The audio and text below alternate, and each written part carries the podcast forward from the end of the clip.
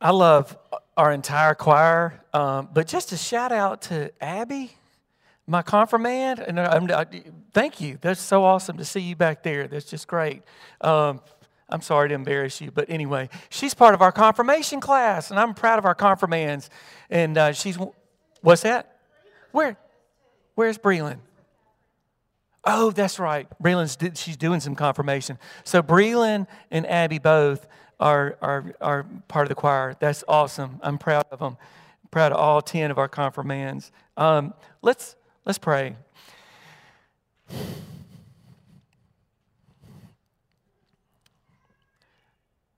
Lord, not my words, but your word. Help us to catch a vision, to, to feel something so deeply that we don't have words for it as a result of worship and and your amazing story. And uh, be with us this hour so that we might be changed as we go out into this world.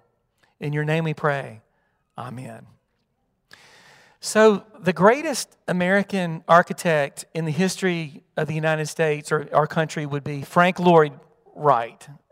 He did some amazing things. He um, was born in, I believe, the late 1800s. He died in 1959 and uh, was an amazing talent in the architect world. One winter, when he was nine years old, he took a walk through a snowy meadow with his uncle. And they were walking through the meadow, and toward the end, his uncle, kind of very straight laced and reserved, told young Frank to look back at the tracks. Look, Frank, see the tracks right there? Now you see my tracks are straight and coming right here in a straight line. Do you see your tracks, Frank? Uh, yes, sir. What, what do you notice about them? Well, they're over here and over there. Yes, yes, Frank. They meander. You need to let that be a lesson in life. You need to go right after things. So Frank tells this story later when somebody asked him about his philosophy of life. Frank said, I determined when I was nine years old, walking with my uncle, not to miss most things in life like my uncle did.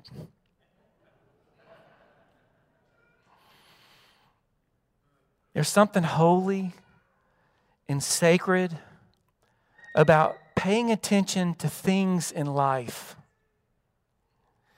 And while I think his uncle, there's probably a little truth to what his uncle said. Sometimes you have to go right after something. But boy, to go through life and miss seeing what God has made might be the worst crime of all. The very first Old Testament biblical character who gave God a name. There are many names for God. Some of you, oh, what's her name? She was an early Christian contemporary uh, singer. She sang El Shaddai. I think it's in our hymn book. Who is that? Amy Grant, El Shaddai. Well, there are a lot of El Shaddai's, El, El Jehovah, all these names for God. But the very first character in the Bible was really a, uh, who did this was a beleaguered character. It was Hagar, who was shunned by Abraham and by um, Abraham and by Sarah. Um, she and her child Ishmael going in, and she called God this. She gave God this, and this is in Genesis 16 3. She called God El Roi, R O I, which means the God who sees. The God who sees something holy and sacred, not only about seeing, but about being seen. And as the story goes that you heard Paul read today in our Old Testament, there's a king of Israel, all right, and his name was Saul. He was not doing a very good job, and he was not listening to God and he was doing all manner of things and straying. And before Saul died, God said, We need a new king. So God tapped Samuel, the prophet, on the shoulder and said, want you to go to Bethlehem, go to Bethlehem and find Jesse's family. there you will find the next king. And so, Samuel grabs his horn of oil. There was like a, like a little triangle, like a horn, like a leather thing. And he, and he poured this um, uh, anointing oil in it, and then there was wax at the bottom of it, at the bottom, the whole of it. And so that wax would supposedly melt when it was on top of the, of the right person to be anointed. And Samuel, Jesse got his boys there and lined them up. Oldest, you would think, no. The second, no. And on down and down. All of a sudden, it was like he was out of people. All seven sons in front of Samuel were a no. God said no. and he finally said, Jesse, you got any more boys? I don't know why I think of the Dukes of Hazzard when I hear, but you know, wasn't there a guy named Jesse there or something? You got any more boys? Well, I got one more. He's of no consequence, though. I mean, he didn't say that, but he didn't line up David. David was out there doing menial work as a shepherd. And David comes in, and God said, This is the one. Now, the oldest son, it said he was really tall. He was really tall. You may not know this, but you can go back and you can see that Saul was literally head and shoulders above everybody else. And if you wanted like a really stud king that could do it all, kings, remember, went to battle with the army. So you wanted a big, imposing figure. And so Saul was, was really tall, and that was part of what maybe made, made people think he was all that. Um, and so the first son in Jesse's bunch just looks like the part of a king on the outside. But God says no. The next one, tall, God says no. And then finally, all the way down, here comes David. David must have had movie star looks, but he wasn't all that tall. He, he wasn't ferocious. He was just a good looking guy, I guess. And God said, That's the guy. Anointing. And so Samuel does it. Now, you may be wondering why in the world was everybody so scared when Samuel came to town? That's because Saul had not died. And that's why Samuel needed an alibi. Like, God, what do I tell him? Because I'm going to get killed if I say I'm anointing a new king, because there's only room for one king, right? There's only room for one sheriff. And so God said, Here's your alibi, take a heifer, you know. But Samuel listened to God. And even Samuel, whose nickname was the seer, even those of us who have eyes to see, and are good at discerning things, not as good as God. Because Samuel would have anointed the wrong person. There's something so holy and sacred about seeing and about being seen.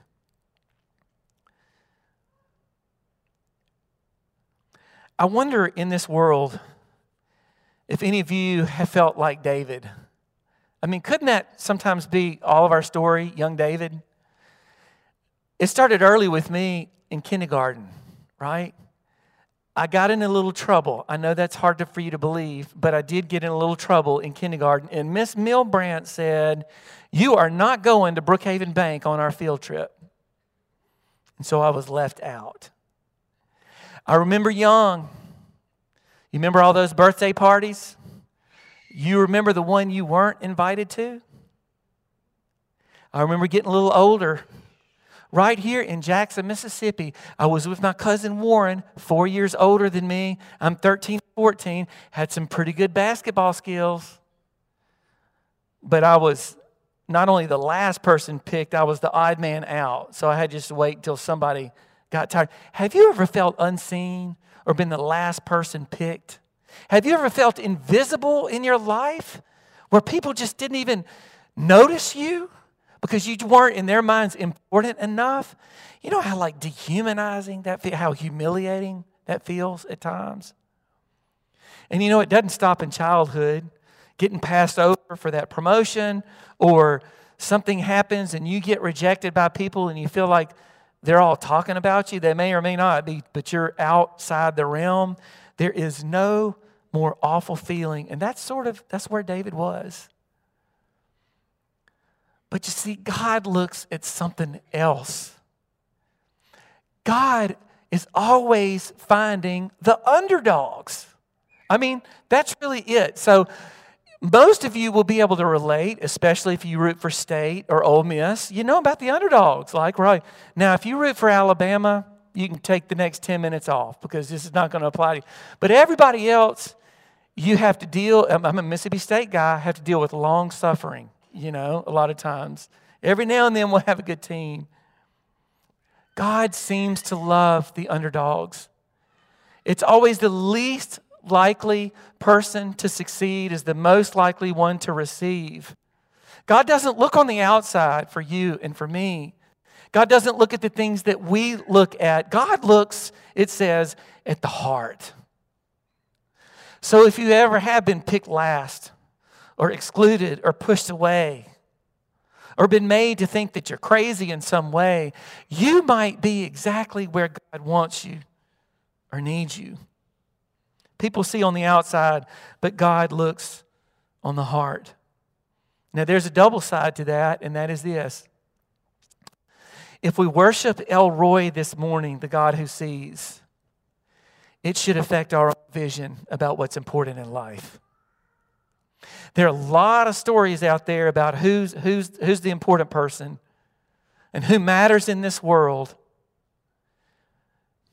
And if we want to follow Jesus, then we have to let Jesus change our vision about what's most important in this world and who's important in this world. And most of the time, it's the least likely person in the room.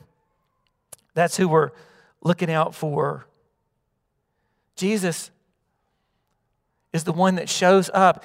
He is the one that's the least likely.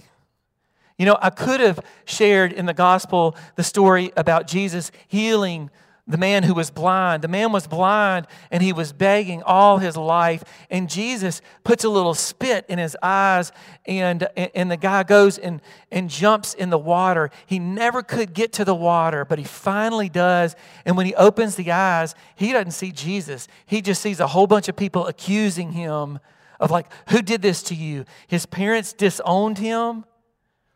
He didn't know what. He said, Look, all I know is this I was blind but now I see. That's it. And they kicked him out of the synagogue. They kicked him out of the synagogue. And here this man can see, and he finally sees, and finally a stranger sits down beside him. And then he finally recognizes his voice. That's Jesus. And they talk. You see, God is always looking for those who are the most invisible and the underdogs in life. And if that's true about God, can that be true about the church? That we are here to look after one another, especially those who are the most vulnerable, those who are the most broken. That's who we're called to do and to be. God loves the underdogs. God sees the underdogs. How many of you watched any basketball this weekend? Did you? Look, there were grown men in airport hug, airports hugging each other after Fairleigh Dickinson beat Purdue. They didn't even know where Fairleigh Dickinson is, right? It's in New Jersey, by the way, but that's where it is. This little school, this 16 seed, beats the one. Maybe there's something instinctively to us about those who are underdogs. Maybe that's why when we see something on social media about someone who overcame the odds or the least likely person, Maybe, maybe that's why our heart melts. Maybe there's something divine there. Maybe God, during Lent, as we get closer to Easter, is asking us to look for the little Davids in this world who need to know that they're seen and loved. Samuel had a horn of oil. But that horn of oil, as he traveled to Bethlehem, was not for Samuel, it was for somebody else. And you and I may not be picking leaders and ordaining important people in the world's eyes. But I firmly believe, Christian, that you and I who follow Jesus, we all have our horn of oil that belongs to somebody else. And God has given it to us to have eyes to see what person needs to be anointed and strengthened and pulled in to be reminded that they have a purpose in life, that they're loved eternally by God. That is our purpose. Whose oil? Whose oil? Like the oil that God has given you, who's that meant for? Who's God calling you to bless and to anoint? I mean, listen to God carefully. Because what you do with that oil is going to say a lot about your faith in God. Who is it that you're called to anoint? All I know is that when God shows up, better yet, when, G- when Jesus shows up, that's when our vision clears.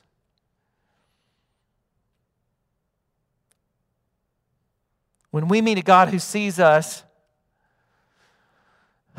then we can share, I was once blind, but now I see. When we meet the God who finds us, we say, I was once lost, but now I'm found.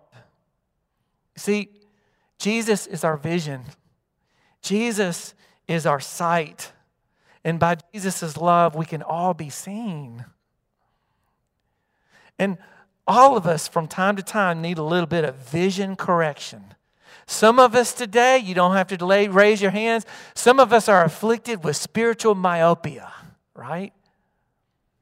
We're so short sighted that we don't see the long game. We don't see that God has called us to a life of love and service. Be careful what you do with your oil because the oil that God has given you is meant for someone else. So today, may we all say, I once was blind, but now I see. I was lost, but now I'm found. May we know that that amazing grace is not only working on our hearts, but on our eyes. So that when we walk out this door, we know that God looks on the heart, on the inside. And let it be good news to you if you feel a little bit short of stature in any way. Maybe you don't feel like you're enough in some way. That God sees you too. And that God has great things for all of us. Let us pray. Oh God, we love the underdog, and we're so glad that you love the underdog too. Sometimes, oh God, we don't feel like we do enough or we are enough. And we pray that you would dispel those feelings and help us to get back on our feet again. Lord God, we know that the best way we can get on our feet is to help others. Lord, why did you give us this oil? Who do you need us to anoint as a church? What person needs the warmth of our fellowship that does not think they belong? Help us, oh God, to find the next David or Amy or Rebecca or John. Give us eyes to see. In Christ's name, amen.